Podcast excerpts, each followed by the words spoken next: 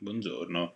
Boker Tov. L'aggressione militare russa si concentra in queste ore sul Donbass, preso d'assalto in vari punti. Nuovi orrori emergono intanto all'attenzione dell'opinione pubblica come eh, la eh, nuova fossa comune rinvenuta a Buccia con 400 cadaveri.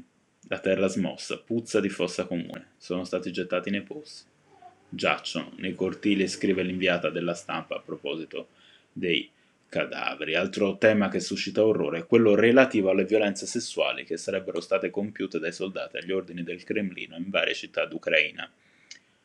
Al riguardo la premio Nobel Nadia Murad, vittima in passato di persecuzione in quanto yazida da parte dell'ISIS, chiede in un'intervista a Repubblica che lo stupro sia considerato crimine contro l'umanità.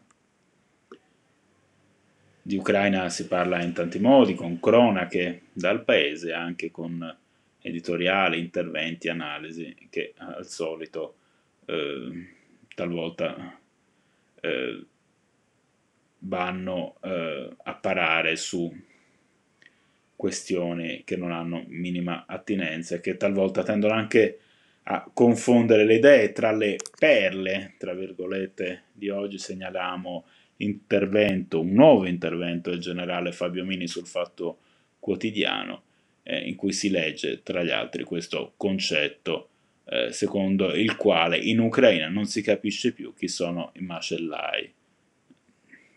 Soffermandosi su Putin e la rete dei suoi ammiratori, Claudio Cerasa, direttore del Foglio, si dice preoccupato da un fatto, l'eccitazione mostrata dall'internazionale neofascista rispetto al tentativo di Putin di denazificare l'Ucraina guidato dall'ebreo Zelensky e torna a distinguersi per i suoi interventi deliranti lo chef Rubio che in polemica col frontman dei Maneskin per il suo vaffa a Putin l'ha invitato a bocottare anche Israele accusando lo Stato ebraico di sparare alle gambe delle donne palestinesi.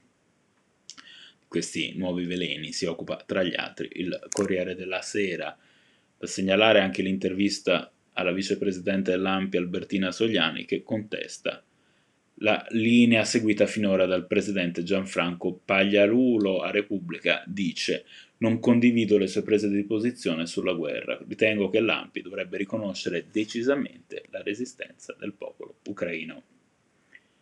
Noam Chomsky in un colloquio col Corriere afferma ci sono naturalmente molte differenze tra la resistenza partigiana italiana e quella ucraina, contro l'aggressione russa. La somiglianza cruciale però che entrambe sono eroiche e pienamente giustificate.